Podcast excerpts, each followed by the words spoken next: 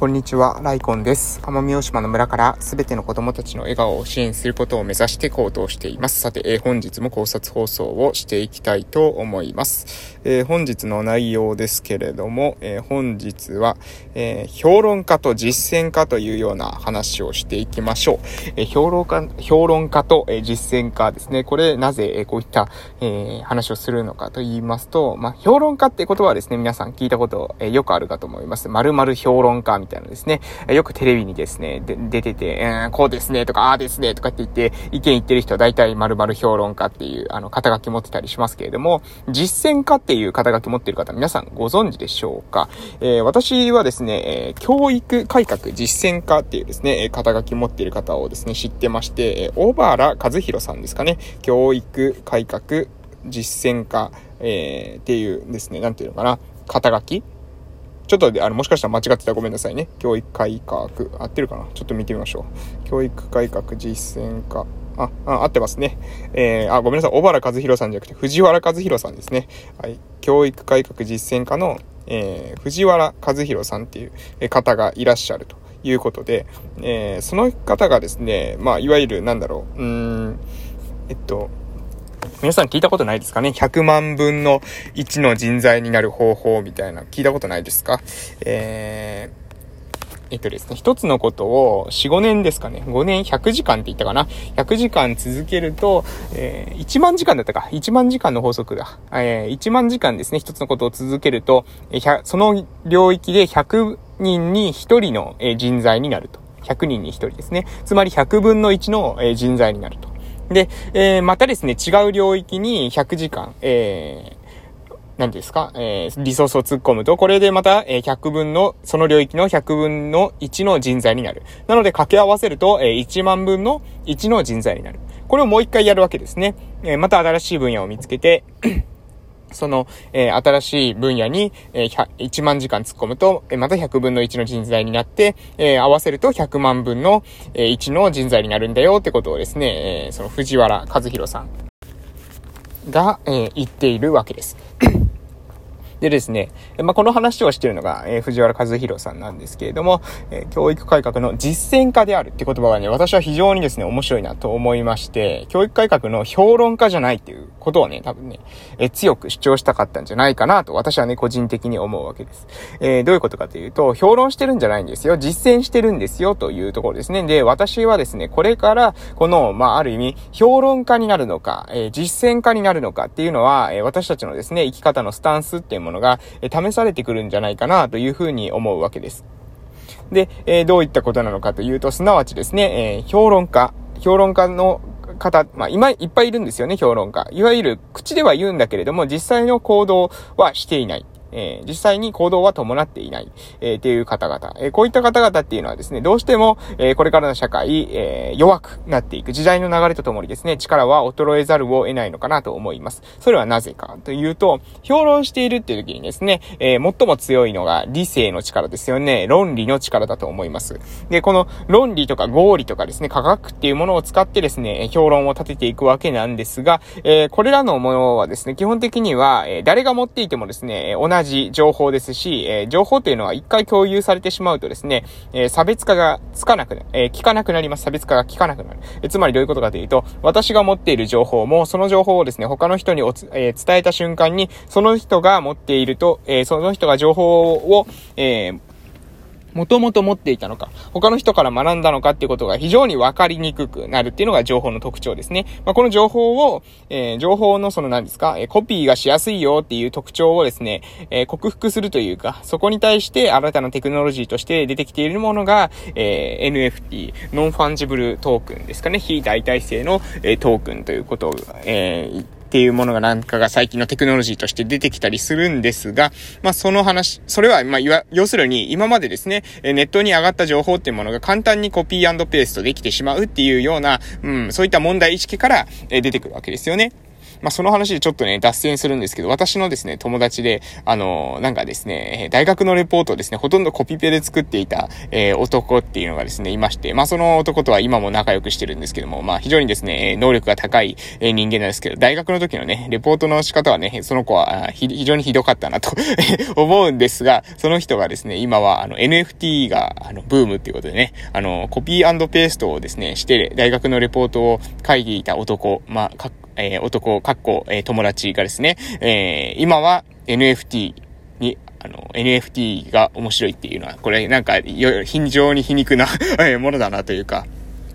代替によってですね、自分のある意味その大学っていうものの試験とかをですね、突破してきたのに、社会人になったらですね、非代替性トークンにですね、目をつけるっていう、世の中面白いなというふうに、最近思った出来事がありましたっていうことで、昔のことは昔のことなんで、ああだこうだ言う気はないんですけれども、でもね、そういったのは面白いですよね。コピー&ペーストが得意だけど、非代替性トークンには、興味があるんだって。別にだから多分、コピー&ペーストっていうのは価値観とは関係なかったってことなんでしょうね。手段なんでしょう。で、非代替性トークンはどうなんでしょうね。多分価値観じゃなくて、彼の場合は手段としてやってるんじゃないかなというふうに思いますけれども、この価値観と手段っていうのはですね、どこまで、ある意味、自分の中に落とし込めてるのかどうなのかで、多分ですね、コピー&ペーストをしてレポート書くっていうのに対してですね、非常に嫌悪感を感じる人がいたりとかすると思いますけど、私はね、あんまり別に、感じません。完全にコピー&ペーストしてしまうっていうのもリスクありますし、そのリスクをですね、受け負った上で自分で自己選択するんだったらいいのかなとは思いますが、おそらくですね、ある意味そのNFT って価値観でですね、価値観として NFT の価値観を受け入れて、そのカルチャーに、カルチャーを重んじているみたいな人もいる中、そういった、あくまで手段と割り切ってですね、ある意味投機的な手段として割り切っている人っていうのはね、潔いですし、意外とそういう人たちの方がですね、お金稼ぎはうまいんだよなというのは私の持論でございます。はい、だいぶ脱線しましたけれども、評論家と実践家の話ですね。なんでこの脱線したんですっけ？そっか、情報をですね、持っているっていうことが、評論家の間ではですね、そのマウンティングの取り合いみたいになるんですけども、これからっていうのは情報はですね、共有されてしまいますね。誰が持っていた情報なのかってことは、それは分かりにくいです。なので、そうなってしまうと評論家の価値っていうのは落ちるんですね。なぜかというと誰がみんなが一緒になってしまうということです。これ与沢翼さんの私がですね好きな言葉で言うとですね金太郎飴になってしまうというような状態だと思うんですけども、みんながですね同じような情報を持って同じようなことを言っている状態。これ金太郎飴、どこ切ってもですね金太郎飴は金太郎飴なので、こういった皮肉をですね与沢さんは言ってると思うんですが、こういった皮肉というか例えというかこれを使ってると思うんですけど、そういった状態に陥ってしまうと。一方でですね、実践家というのはですね、価値を失わないなと思ってまして、多くの人はですね、知識として知っていることをできるような気がしてるんですよね。知識として持っている、分かっているっていうことをですね、やれるような気がしているんですが、やれる人っていうのはね、実はね、一部なんです。知識として持っていたり、技術としてですね、身につけていたとしても、それをですね、実際に使って、効果的にですね、成果を出すことができるっていうなると、実際にできるのでもごく一部ですし、その中はですね、効果的に成果を出すってことになってくると、もう本当に極めて一握り、もう本当に、それこそ100万分の1じゃないですけども、そういった、知識をですね、持っている人たちの割合の中から、そこの問題に対して実際に、コミットしてですね、行動して、行動することによって効果的な解決策を導くことができる実践家っていうのは、極めて、乏しいかなというふうに思っているわけです。で、この実践家っていうのはですね、価値を失いません。それはなぜかというと、実践家っていうのはですね、そもそも、実践する人が増えないからですね。実践する人は増えません。実践する人はなぜ増えないのかっていうことも、これももう少し、細かく話していきたいというか、解像度を上げて話すと、行動するっていうのはですね、実はですね、知っている、分かっているとは全然違って、勇気がすごくいるんですよ。で、ここがですね、一番、ハードルじゃないかなと思います。分かってはいるけど行動できない。こういった例え方で説明するのはどうでしょうか。例えば、皆さんですね、自分の肩幅くらいの、道、肩幅くらいの、線が引かれていて、で、その線の上をですね、歩いてくださいという道路にですね、自分の肩幅くらいの線が地面にバーッと引かれていて、その間を歩いてくださいって言ったらですね、おそらく皆さん歩けると思います。歩けると思います。しかしですね、それがですね、川にかかっている橋だとしたら皆さん歩けますか？川に、自分の肩幅くらいの橋がかかっているとしたら歩けるでしょうか？これだったらですね、もしかしたら歩けるっていう風に言われる方いらっしゃるかもしれません。じゃあ高層ビルの間にかかっている橋だったらどうでしょうか？いや、風があるからどうだこうな、そういうことはですね、抜きにしたとしても、そこをですね、歩けるっていう方はですね、極めてごく一部なんじゃないかなと思います。命綱をつけていて大丈夫だよという風な状態になったとしても、歩けるってことはですね、なかなか難しいわけですよね。こういった状況ですね。要するに、私たちはですね、分かっている。ここが歩けるということが分かっていたとしても、歩ける人って一部なんですよ。わかりますかね？肩幅の道だって歩けますよね。肩幅ぐらいの広さがあれば私たちは歩くことできるじゃないですか。でも、これがですね、高層ビルの間にかかってるだけで歩けなくなってしまうわけです。これと、現実のですね、実践というものは非常に似てるわけですね。実践っていうのはですね、知識でこういう風にやったらうまくいくよねって分かってるんですけれども、実践する場所っていうのはですね、もしうまくいかなかったらっていう頭が絶対に働くんですね。で、それはまさに肩幅くらいの道幅、絶対に歩けると思うんだけれども、もし万が一落ちた時には、高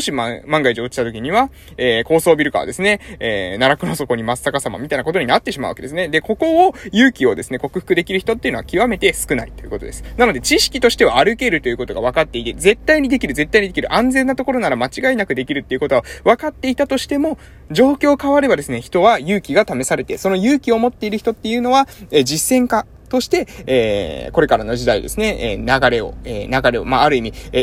いい流れに乗ることができると思いますし、そうではなくて評論家、知識だけを持っているって人は、その道、肩幅くらいのですね、道に歩けるっていうことをですね、みんなが言っている世の中なので、別にですね、それは、その希少な人材という、レア人材ということにはなれないんじゃないかなというふうに思いました。ということで、時間も来ましたので、以上で終わらせていただきます。それでは、素敵な夜をお過ごしください。またお会いしましょう。失礼しました。